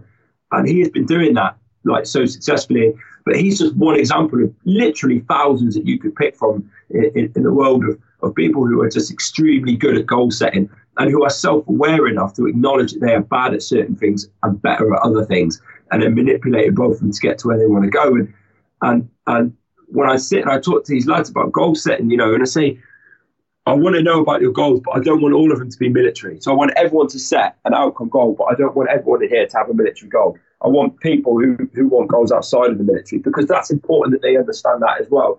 You know, they got that, yes, absolutely pursue that next rank, do it. The, the military is a pyramid, it's a hierarchy, it's essential that people push forward. We can't, can't be overly heavy at the bottom. We need people at the top. Absolutely. But you also need to expand your lives and expand you as a person and as a character outside of the military. So, yes, have a military goal, but actually, it's also good to have a civilian goal. Why are you not studying for a degree? The army will pay for your education. Like, there's very few civil companies that offer that sort of freedom of choice that the army does. What do you want to do? Well, you've got learning credits, you've got enhanced learning credits, standard learning credits. You have an edu- on most camps now. There's an education centre with an assigned, essentially a teacher who's going to help you. Now, you can turn up there and you can say, well, I want to do a degree in coaching and mentoring, or I want to do a degree in leadership. They go, brilliant. And they'll help you and they'll pay for it. and people don't take it, and they sit there in their rooms or they sit there and they go, I'm so frustrated with my life. You know, I need to achieve something. I need to do something. What do you want to do? Well, I don't know. Well, no, no, no, no. That butter's no parsnips, mate. You need decide what you want to do. Like decide who you are, decide where you want to go, what you want to do, and just do it.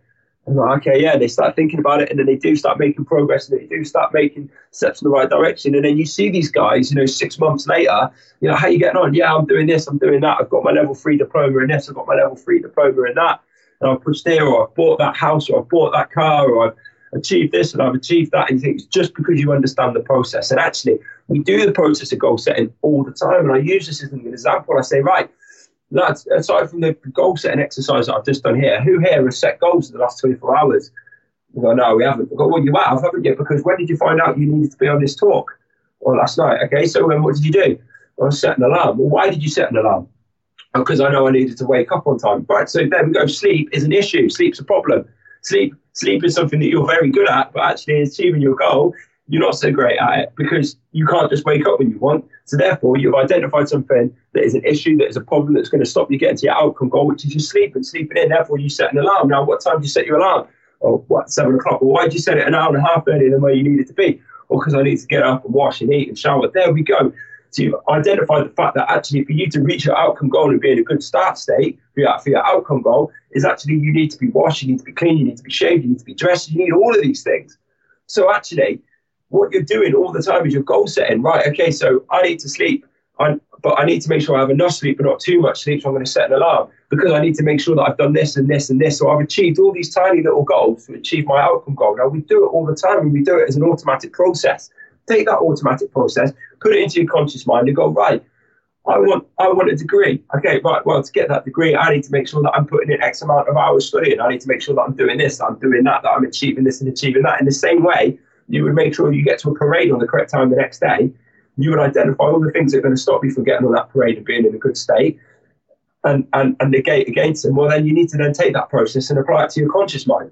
And people are like, I never thought about it like that.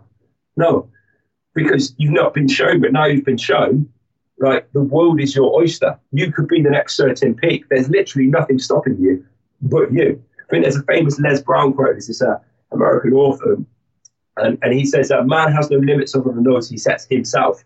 And himself, I always say, is the key word there because it's the limit. We always put glass ceilings over our own heads, okay, whether or not we're socially conditioned to say, to say this or conditioned from childhood or parenting, excuse me, or parenting.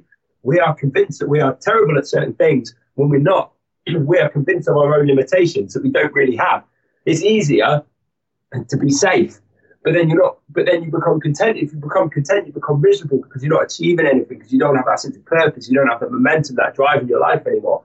So we become socially conditioned to restrict ourselves, to limit ourselves, to put a glass ceiling over our own head. But actually, if you can get the process of goal setting to make challenging but achievable, uh, challenging but achievable small steps to get to where you need to go, actually there is nothing stopping you from that place being where you want to go, being in space that place being CEO of a massive company. Because all these people, when you read their autobiographies or you read their biographies, they are just really good at setting goals and getting to those goals. So goal setting for me is, is the one that, that, that I think really strikes home. Yeah, that, that's uh, such a great way of thinking as well, because I think we are so. Well, I say we, forget we. I can absolutely hear the self talk and the self doubt. And, and when I read the definition of imposter syndrome, I was like, oh shit, that's me. Like I'm being a fireman and I'm running around, you know, knocking in doors and, and, you know, putting out fires. And I'm like, no one knows that I'm actually not very good at this. You know what I mean? And then you start talking to each other. you're like, wait a second. We all think the same thing. So you can look at the Instagram highlight reel and be like, wow, these people, you know, they just rolled out of bed and became the NBA, NBA, you know, basketball star. But then you look behind the curtain again, and well, they had a shitty childhood, and this is why they trained all the time because they didn't want to go home. And you know, there's like you said, there's this there's this desire, but there was that burning burning desire at the end of the road, the the, the ultimate goal, and they basically reverse engineer back to today. And that's the thing. If you're 50 pounds overweight or you know your your blood sugar's got out of control or your flexibility is horrendous you know, whatever it is it's not going to be resolved tomorrow, but you can take that first step. And just like you said, creating that daily routine I mean, I'm by no means perfect whatsoever, but the things that I do every day are only there because one day I decided to do it the day one. And then the next day I did it until, you know, what they say, 30 days, whatever, it becomes a habit. And, uh, so powerful because that's, that's the thing. It's the cumulative effect of those tiny decisions that ultimately lead to the big ones. Yeah. Absolutely. Yeah. And it is, it is just that, that small step. Nobody starts as, as the expert. I'm, there's a, a clip just, uh, I think for five seconds long and it's Tiger Woods hitting a, a putt. I'm not a golfer. So if I use the wrong terminology, whoever whoever is a golfer will just have to forgive me. But it, it hits the putt right, and he hits the ball and it goes towards the hole. And before it's even gone in the hole, he's turned around and he's he's shaking and, and celebrating with his his caddy, the guy who carries his, his golf sticks, and he celebrating with him. And the ball goes in, and and it's in the the power of confidence. But I think people miss the point because absolutely he's confident. But why is he confident? Well, that's ten thousand hours of practice that he's put in. He has put a ball on every imaginable position on, on these greens and, and it's hit it and it's hit it and it's hit it and it's hit it and it's hit it and it's hit it. So it goes into the point where when he hits it, he already knows that ball's going in or not. And that's the same. Jonny Wilkinson, his autobiography is fascinating. The thing he said in the two months running up to the uh, World Cup in 2003, I think he said he kicked 3,000 balls. And he used to picture his, I think it was his aunt or his nan, I think it was his gran actually, who, um, used to sit in the crowd and she always used to wear purple. She was wearing a big big daft purple hat all the time, and he used to always picture her. So he's visualizing his nan and how the ball's going to go over. He said that the, the exact moment he hit that ball with his foot, he would know whether or not that was going in or not. But that isn't from confidence. That's from training and training and training and training. So he, to, it is absolutely embedded in his brain exactly where, where he needs to hit it, how hard he needs to hit it. You know, and, and as soon as he has struck it, he knows. He before that ball has even left the tee, this that, that's the milliseconds we're talking about. He knows whether or not that's going through that post. So, so yes, that that is it is about it is about confidence, but actually you have to get that confidence through hours and hours and hours of dedicated practice and dedicated training and training and training and training and training, so you know exactly how what you're going to do and, and how exactly it's going to play out. And and people want it instantly. People want this instant fix in their life, but you're never going to get an instant fix. It's not how it works. And if you do manage to find an instant fix or, or, or a shortcut, then it's not going to be a worthy victory. It's not going to be enjoyable. I've played rugby games and I've had game where we've won by like 78 yard points, and, and I found myself more bored, more cold, more frustrated, more annoyed in that game than I have in any other game because it's just a pointless victory. What are we doing here? And so if your goals are easy, you're not going to be motivated. You're not going to be excited by it. You're not going to be driven. You want that intrinsic motivation to achieve things. And for, to have that, you need to be challenged by it. So if you do have a quick and easy fix for a problem, then it, the, the chances are the problem isn't really worth solving anyway. It's not. It's not. It's not. A, it's not a goal. It's not an outcome goal worth worth having because you need to be challenged. We need to find something that is challenging and exciting because that becomes motivating, and then we become passionate and driven and intense about achieving what we want to achieve. Yeah, that aligns so well with something a guy I'm actually interviewing this afternoon after we're done with this. Um, and uh, he was talking about flow state in another interview, and it was interesting because he said exactly the same analogy as you. So you got the one side, which is the training and the skill, but then if there isn't the challenge and competition on the other side, exactly like you said, his example was you know an eight year old plays basketball with Michael Jordan well, is Michael Jordan going to have any fun with that? No. If he, if he plays, you know, competitively, it's just going to be completely boring for him. So you've got to have that competitive state and then those two come together and you've, you know, you may find that flow state, which is like you said, when you just kick the ball. I had one moment I remember when I did Taekwondo, I used to fight years ago. Um, and I just knew what this guy was going to do before he even did it. And, you know, I did the counter and, and that was it destroyed his confidence and ended up, I was losing the fight, ended up winning the fight. But it's, again, it's all those things together. If I'd been whitewashing him, I wouldn't have had a, you know, a, a flow state moment. But it was such a close thing where I was about to lose and those two came together. So yeah, um, you know, it's, it's an amazing moment, but without that challenge, like you said, you're never going to get that heightened, uh, a feeling of, of being in that flow. Yeah. I, I remember in our, um, I think it was the sevens and the rugby sevens uh, world record that we did. And uh, I said, "What's the score?" And we're about 20 hours into the game at this point. What is the score? And they, they sort of the whole thing is obviously what's adjudicated nature. You know, it's all all fair. and uh, the score person shouted, "Oh, it's you're winning. It's three thousand two hundred to two thousand four hundred, and it just it like it was just the most demotivational thing I've ever heard because you're winning by nearly a thousand points. Right, they've got four hours left. They're not going to get a thousand points in in that four hours, and yet because we'd won, the challenge had sort of gone. And I'm like, oh no, shit, where's the excitement? Like, where is the excitement now? Like, what's what's the point? You know, and it was I had to then dig quite deep to then think it's not about the winning. You know, it's about now getting to the end and then winning the, the, the world record. But then, because I knew we were going to win the game, I was like, well, can I take my foot off the gas? Because I've lost all my toenails and I, um, have lost most of the skin off the bottom of my feet, and I'm fairly sure I've, I've broken both of my legs. You know, I'm fairly sure that I'm just a zombie at this moment, but but actually, no, like you know, keep competing, keep fighting, keep putting the sprints in, keep putting the hard tackles in, like just get there because you don't want to cheat yourself, and like know that at the end of the day, when you go on, when you eventually get into bed, that you could have worked harder. You don't want that feeling, so that's kind of what motivated me, but but yeah, absolutely. Like to, for, for something for it to suddenly realise that it was it now effectively got to that point of Michael Jordan playing an eight year old. That actually I was like, oh god, like I, I'm not really asked. I wish I had an asked now. I wish because in my head it was still really close, and I needed to keep fighting and keep fighting and keep fighting. When I found out, oh, actually, no, you you've tanked it. I thought, oh no, how how demotivating is that?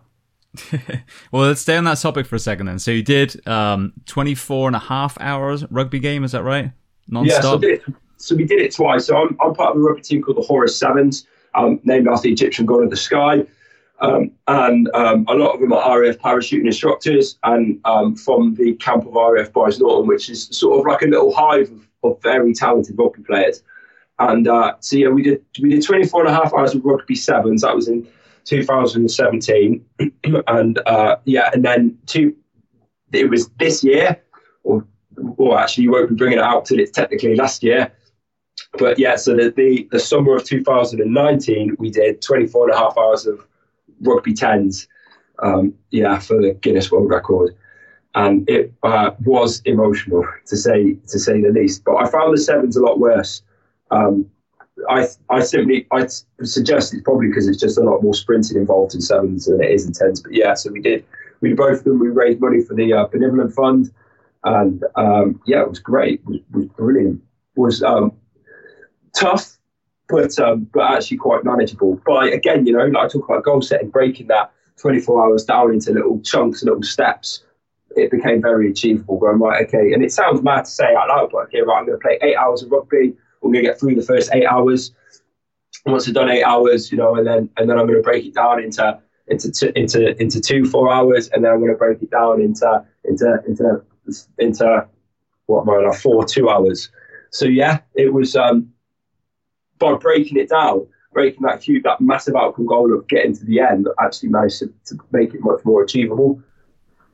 Brilliant. Now you did that also fundraiser for for one of your your brothers. So tell me the story behind that.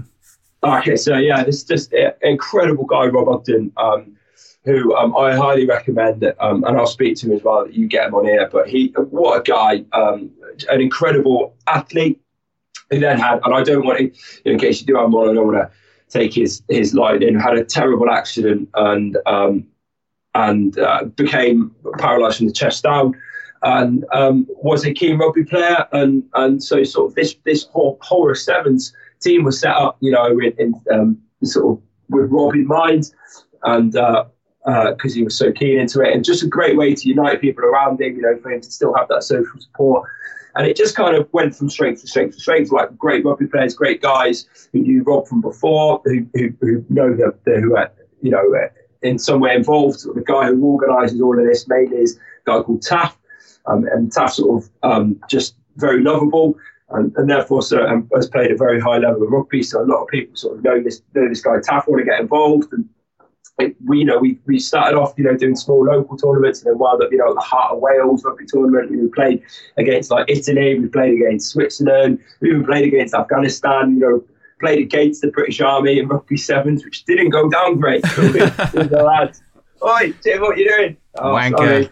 yeah, yeah, all of that. You traitor.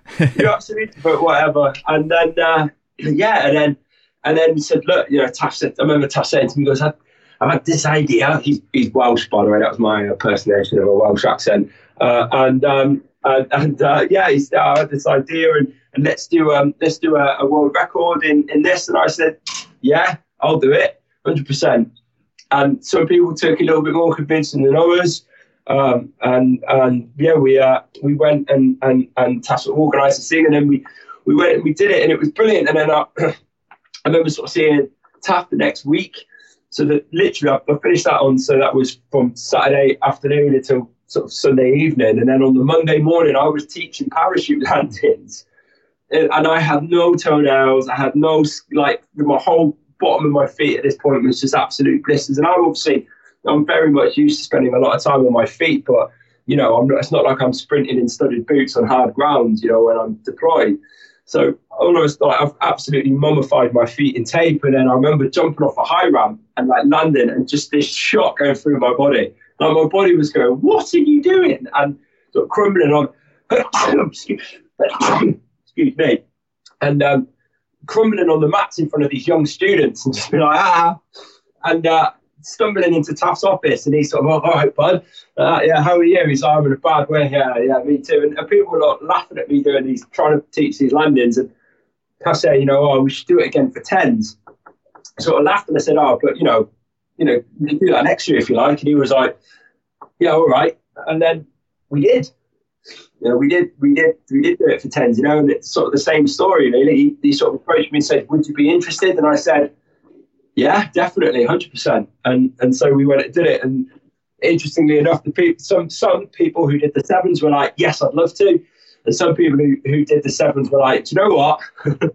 no, you're right. Thanks. You'll have to uh, you'll have to find someone else." But yeah was was uh, was was brilliant, was fun, and I definitely uh, definitely do, do do something similar again. Brilliant. So I want to I want to talk about one other thing before we go to some wrap up questions. Um, you got to sit down with a World War II veteran, Bill Fitzgerald, and I know the British Army filmed it. So tell me about that interaction. Well, essentially, my my my boss's boss, um, he is uh, oh, I can't remember the name of it, but he's he's he's, he's a patron uh, at, at the Chelsea at the Royal Hospital Chelsea, so he's very much involved there. And he said to them, "Look, you know, I'm, one of my departments does this mental resilience training. You know, um, would you be interested in having them in so they can talk to, uh, you know, a, a, World War II vet about um, mental resilience?" They said, "Yeah, yeah, yes, we'd love that. Yes, please bring them on." So I went with, with this guy, uh, Reggie Lindsay. We went in and we. Uh, we sat down and um, and yeah, I got to I got to speak to Bill Fitzgerald. I, sort of the idea was it was that I, I sort of interview him and, and speak to him about it. But I mean, I just sat opposite him, and I just I must have been like the worst interviewer ever because I sat there in total awe of this man. Like, well, when he's talking about, um, you know, he, he, was he was 16 years old and his his house got bombed for the third time by the Germans, and he was like, right, I've had enough. I'm joining up and joined up and then talked about storming the beaches in Normandy with his with his mates. And the amazing thing about him, sorry, the amazing thing about what he was saying was everything was we. It was never I. It was always we or us or our. It was never about him as an individual. It's about them as a unit. So he said, "Oh, then we went down to here, and then we did this, and then we got on a boat, and then uh, and then the boat got hit by a mine."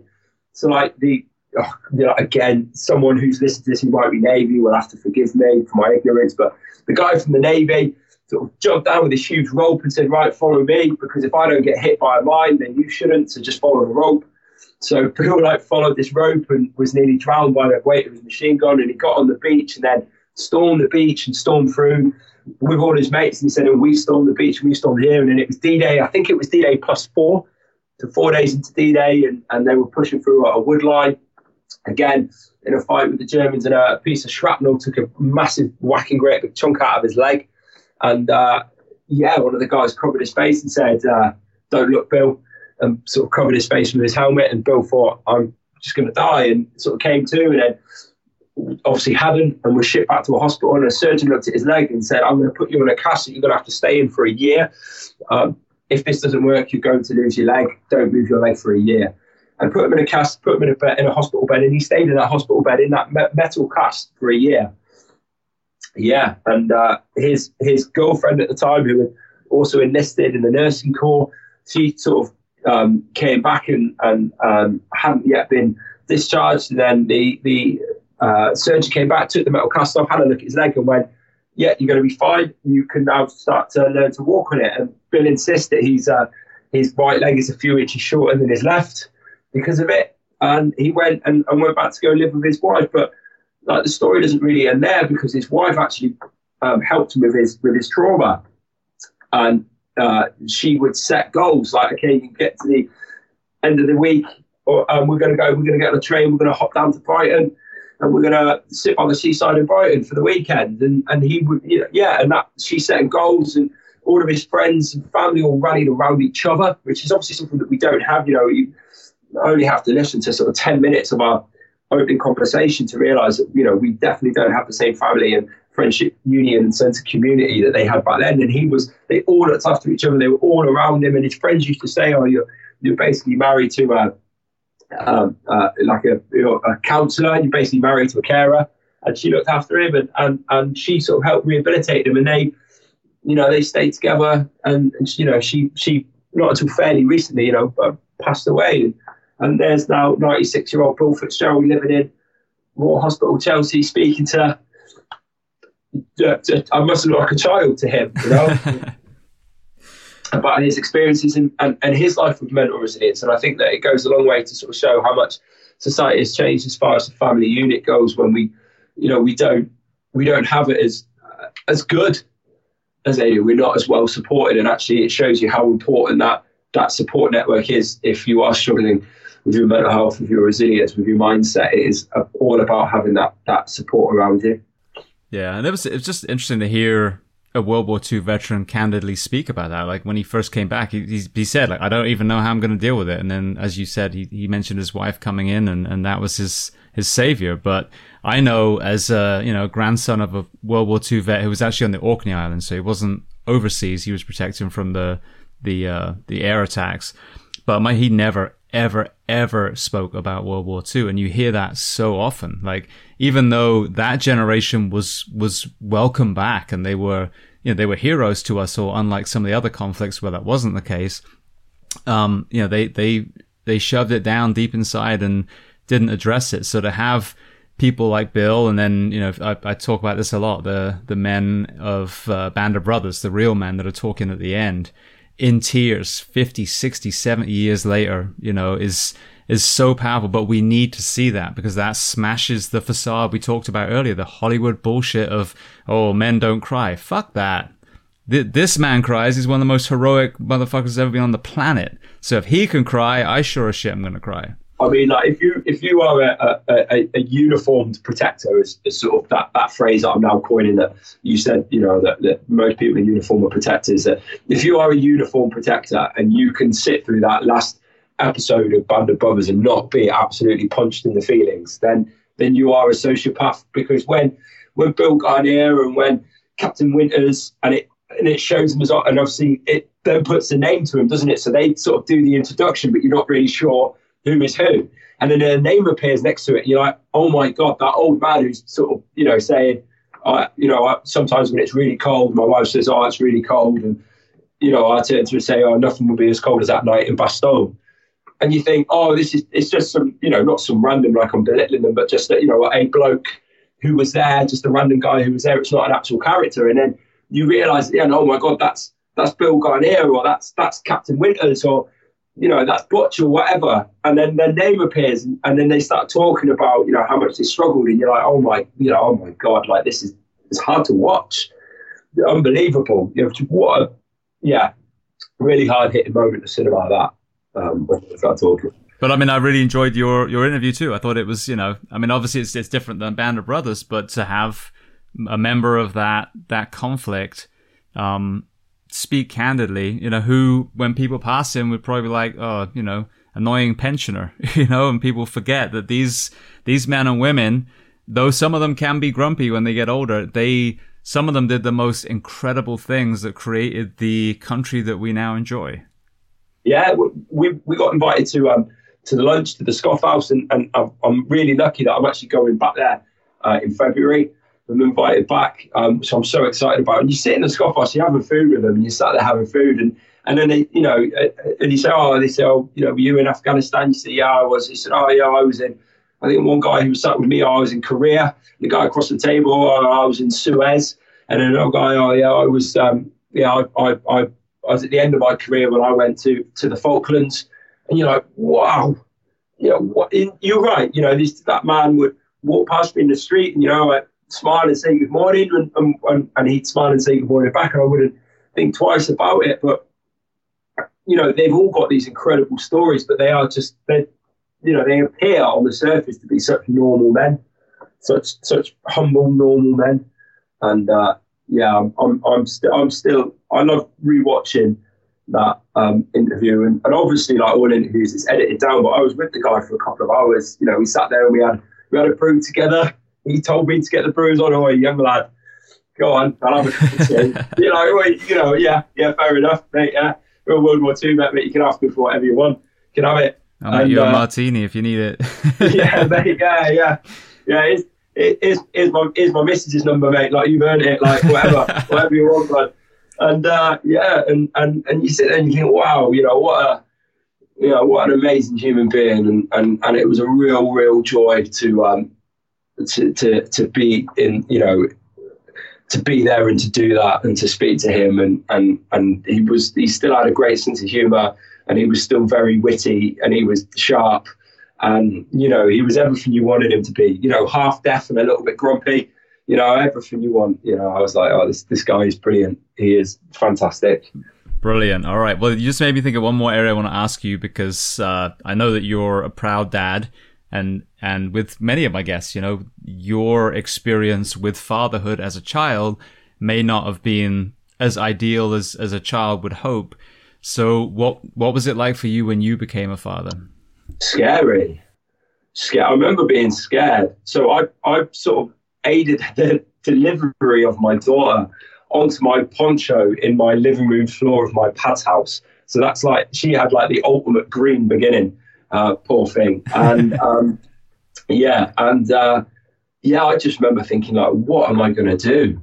Uh, how am I? How am I going to manage being a soldier, being a father? How am I going to manage? You know, I don't know the first thing about, and I, and, and you know, but nobody does today. Nobody knows how they're going to do it. And I think the important thing for me was was that I consciously thought, you know, I, I don't ever want that cycle repeated. I don't want her to carry trauma from her childhood you know, because trauma that I've caused. And, and I remember being so painfully aware for the first couple of years of my life that that I just I was I just didn't want to be like my father. You know, I, I remember thinking that so much and, and and being a bit insecure at times. You know, about you know what like what you know what is this how it starts? Do I start thinking that I'm going to become that way and then I start becoming that way?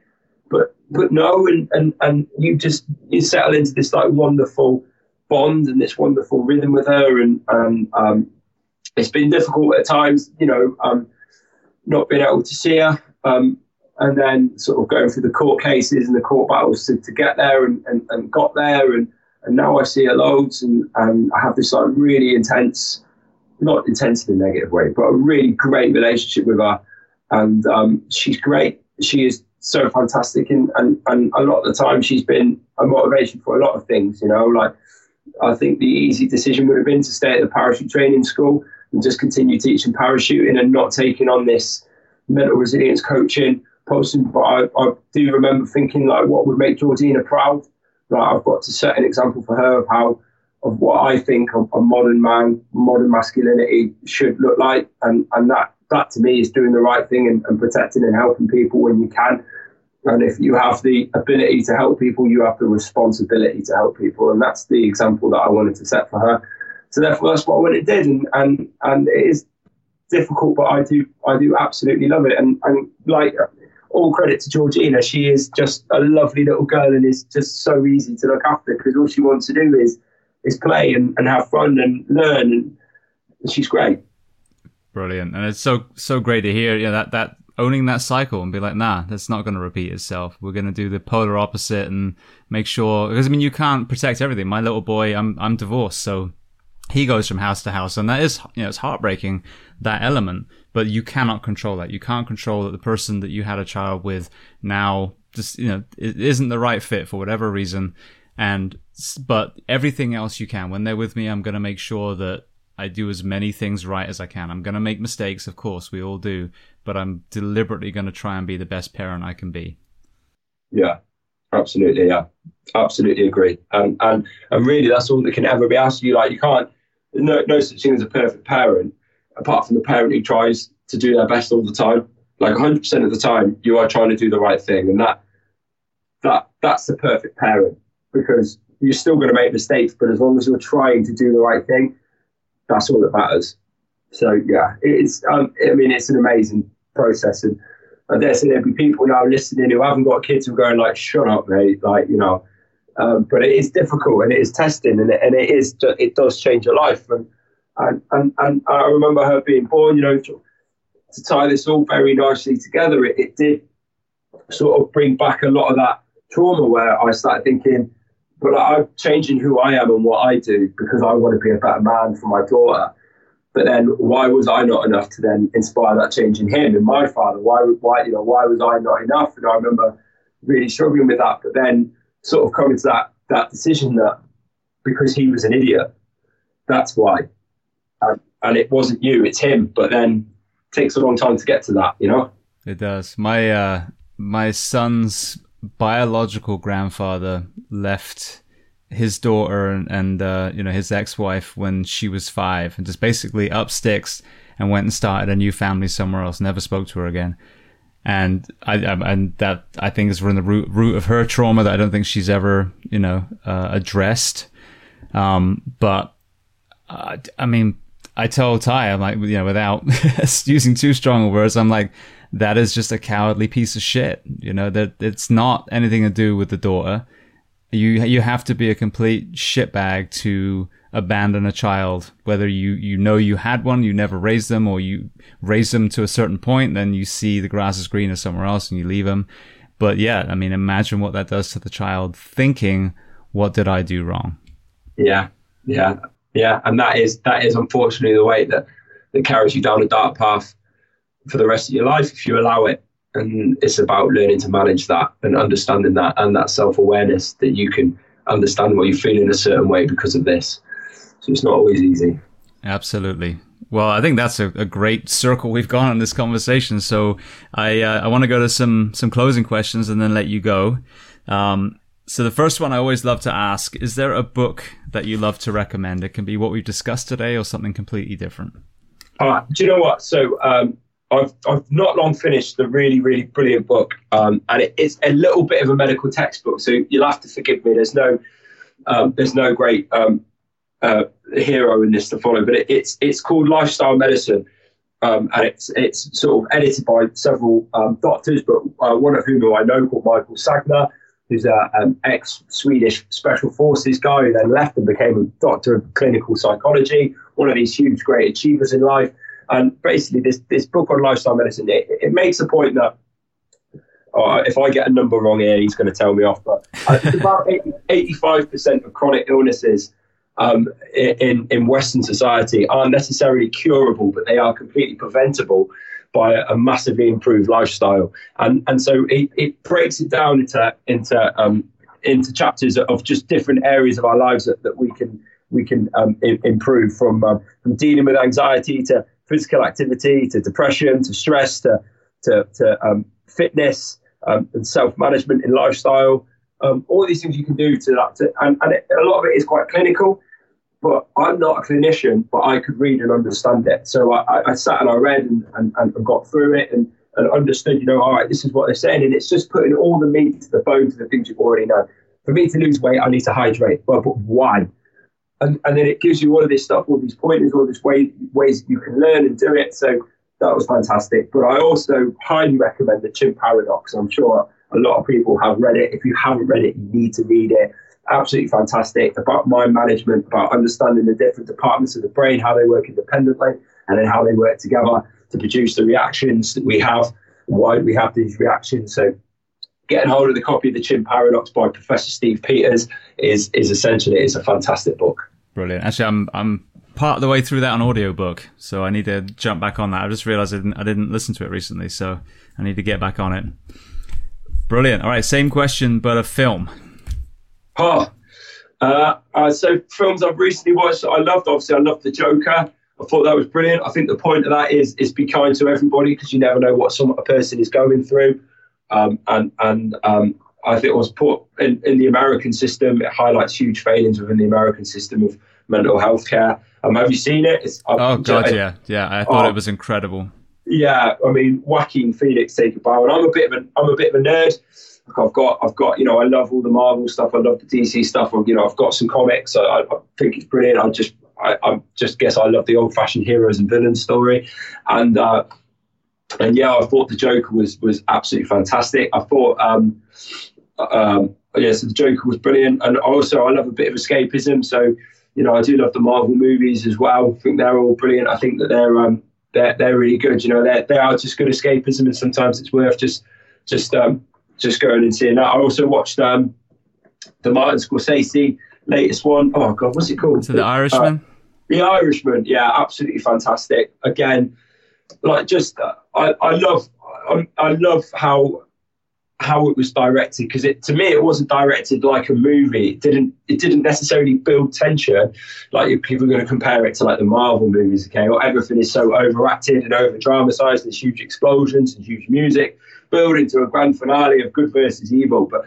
but the the the Irishman was almost presented to you completely objectively, wasn't it? Like there was no building of tension. Like the tension is was simply put within yourself because you understood the characters and likely what they were going to do. But but that it was just it was so well done. But it absolutely wouldn't have worked if it wasn't those actors because it was so well acted that you believed them and you bought into it. You know, if it was any other cast, I don't think it would have worked. But but fantastic. The Irishman was fantastic. So for the Irishman, the Joker, and if you just want a bit of escapism, go watch the new Marvel, go watch the new Star Wars. They were they were they were brilliant. Brilliant. So yeah. All right. So the same thing, but a documentary. Oh, I mean, I'm a big fan of any sort of um, documentary on on making a murderer. It's been brilliant on uh, on Netflix. Um, love love anything like that. Um, me and me and the missus, I, I, imagine now most people do, but their missus will, will every now and then put a documentary on. And uh, actually, I really remember watching the uh, the R. Kelly documentary with with my missus the uh, uh, the other the other month, and that was that was just incredible. Um, and while we're talking about breaking stigmas and people sort of coming forward, and, and, and you say when you joined the, a uniform service, you became so so painfully aware of how many other people had experienced trauma in their childhoods growing up and how it's becoming like more and more sort of frequently spoken about. And then this. Kelly thing came out, and I think the two sort of things tied together in the sense that actually like attitudes have changed towards a lot of the, the things that have been going on behind closed doors. You know, with the Harvey Weinstein Me Too movement and people coming and talking about R. Kelly and what, what he's been doing. All of a sudden, all this stuff is coming to light um, because it's important that we talk about it and the stigma is changing and these people who got away with this behavior now they're not getting away with it anymore and and and and actually this stigma is is is great that it's breaking it, it's changing but it's also so heartbreaking and you sit there and you watch this this this R. Kelly documentary from, from all the girls that he'd been abusing and what he'd been up to and, and it was just it was just awful I think about God, when, when did he die 10 years ago, something like that, where there was a, a fairly prominent character in, in, in, in, England called Jimmy Savile. And Jimmy Savile died, right? And then, the, and then this huge, huge case just exploded of, of stories of just how evil this man was. And the, the, the I say amazing like it's a positive thing, but the mind blowing thing about, about the whole situation was, was that he was so overt that he became covert about it. Then actually, he became like head of a children's hospital, and yet he was an absolute. He was a full-on paedophile, and yet he was abusing these children. And, and sort of people knew what was going on, but nobody wanted to speak out. Nobody knew how to speak out. He was such a, but he was a game show host. Was a game show host who, who, who ran children's hospitals and charities where he was just put with these vulnerable people where he took full sexual advantage of them, and nobody was doing anything about it. But fast forward now to like R. Kelly, you know, I think right, really similar story with, with Bill Cosby, and, and fast forward now to R. Kelly, and these people are coming forward and saying, this man is evil. This is what he's been doing. And, and, and Harvey Weinstein and people are coming forward. And, and that's not a bad thing. And, and, I remember watching this R. Kelly documentary, being shocked, but then sort of saying, actually, it's good that we're breaking down these stigmas that people are now coming forward, especially when the person involved is still alive.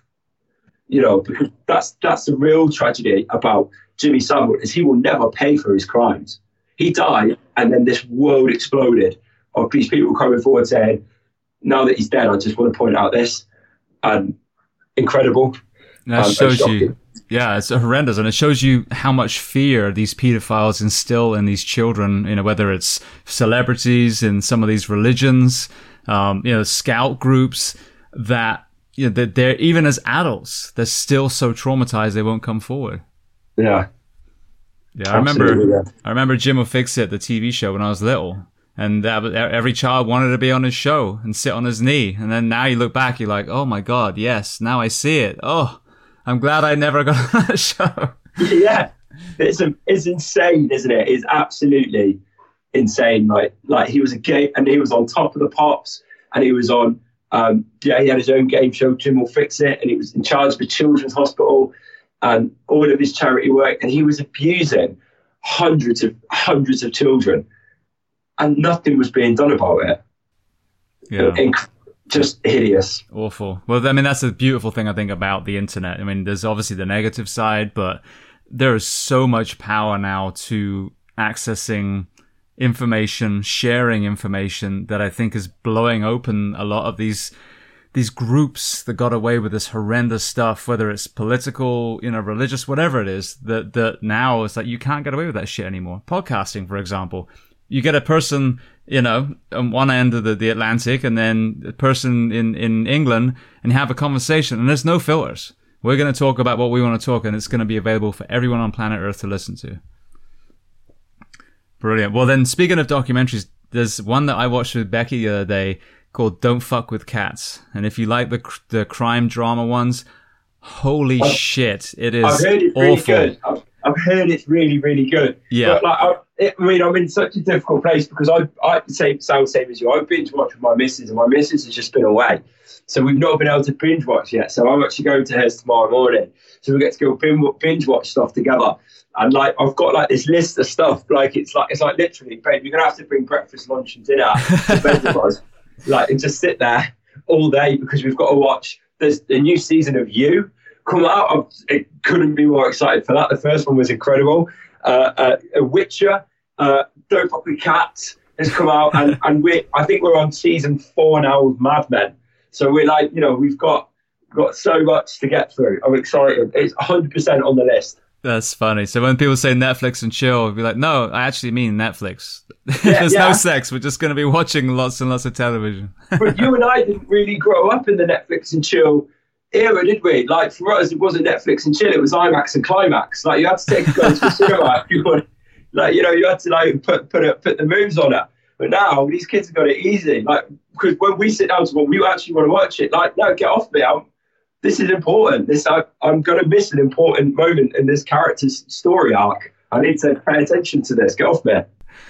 That's funny. Yeah. So, but then the, when I said the the Don't Fuck with Cats is awful, I mean, it's awful to watch. An amazing, amazing documentary, but just it's so hard to watch. But that's what makes it so good.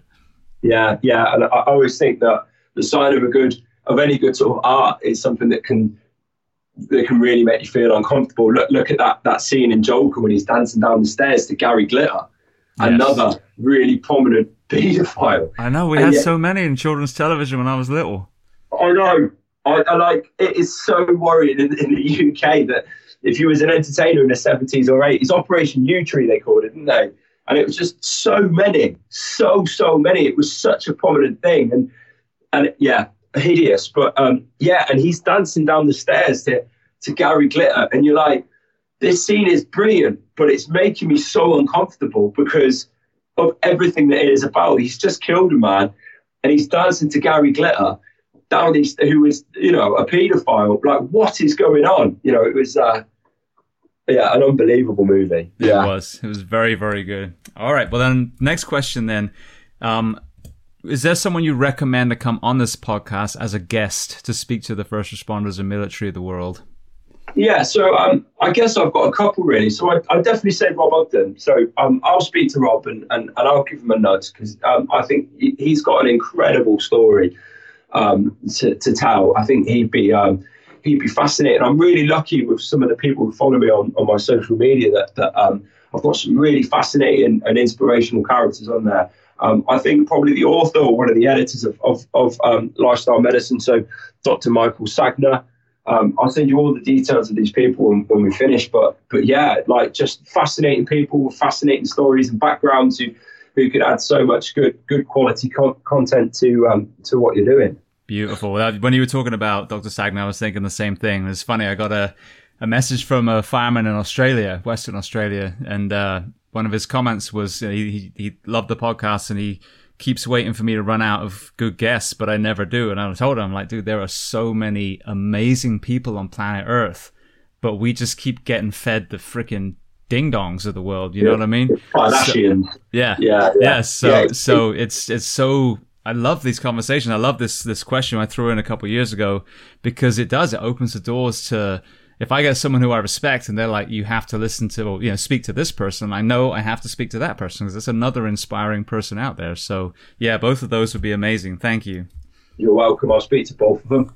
Fantastic. All right. So the last question before we talk about where we can find you, um, what do you do to decompress? Oh, so I've got the gym. I've got a great gym. Um, and I used to have, as many um, servicemen do, had a really negative coping mechanism of drinking. But I gave up drinking about a year ago. I found I was going to do laddie. It's given me a lot of problems. But I find getting to the gym, pump my iron, running, like really physically exert myself, not just doing your 12 to 15 reps of three, three to five sets, but actually smashing some weights like I mean it, training hard like I mean it, um, eating well, and and um, and and spending some really quality time with my little girl and, and my missus, I find has, has really helped de-stress me. And um, definitely, there's times when I've, I've, I've felt like it's getting too much, and and those sort of three things combined have really helped sort of keep keep me together. Fantastic. Yeah, I think we have very similar uh, coping mechanisms in a good way. Um, all right. So then the last thing, if people want to reach out to you, where can they find you online? So um, I, my preferred use is via Instagram, where I am James Elliott Official, and Elliott is E L L I O T. Um, so yeah, James Elliott Official on my on my Instagram there, and I'm I'm I'm very active on there. So if people do want to chat, or people do want to ask some questions, or want to follow, or want to collab, or want to chat, or whatever, that then there there I am. Brilliant. James, I just want to say thank you so much. It's been a, an amazing conversation. So many topics that we've we touched on today. Um, and uh, I just really appreciate you being so generous with your time and talking today. Oh, it's been my absolute pleasure. Thanks very much for having me.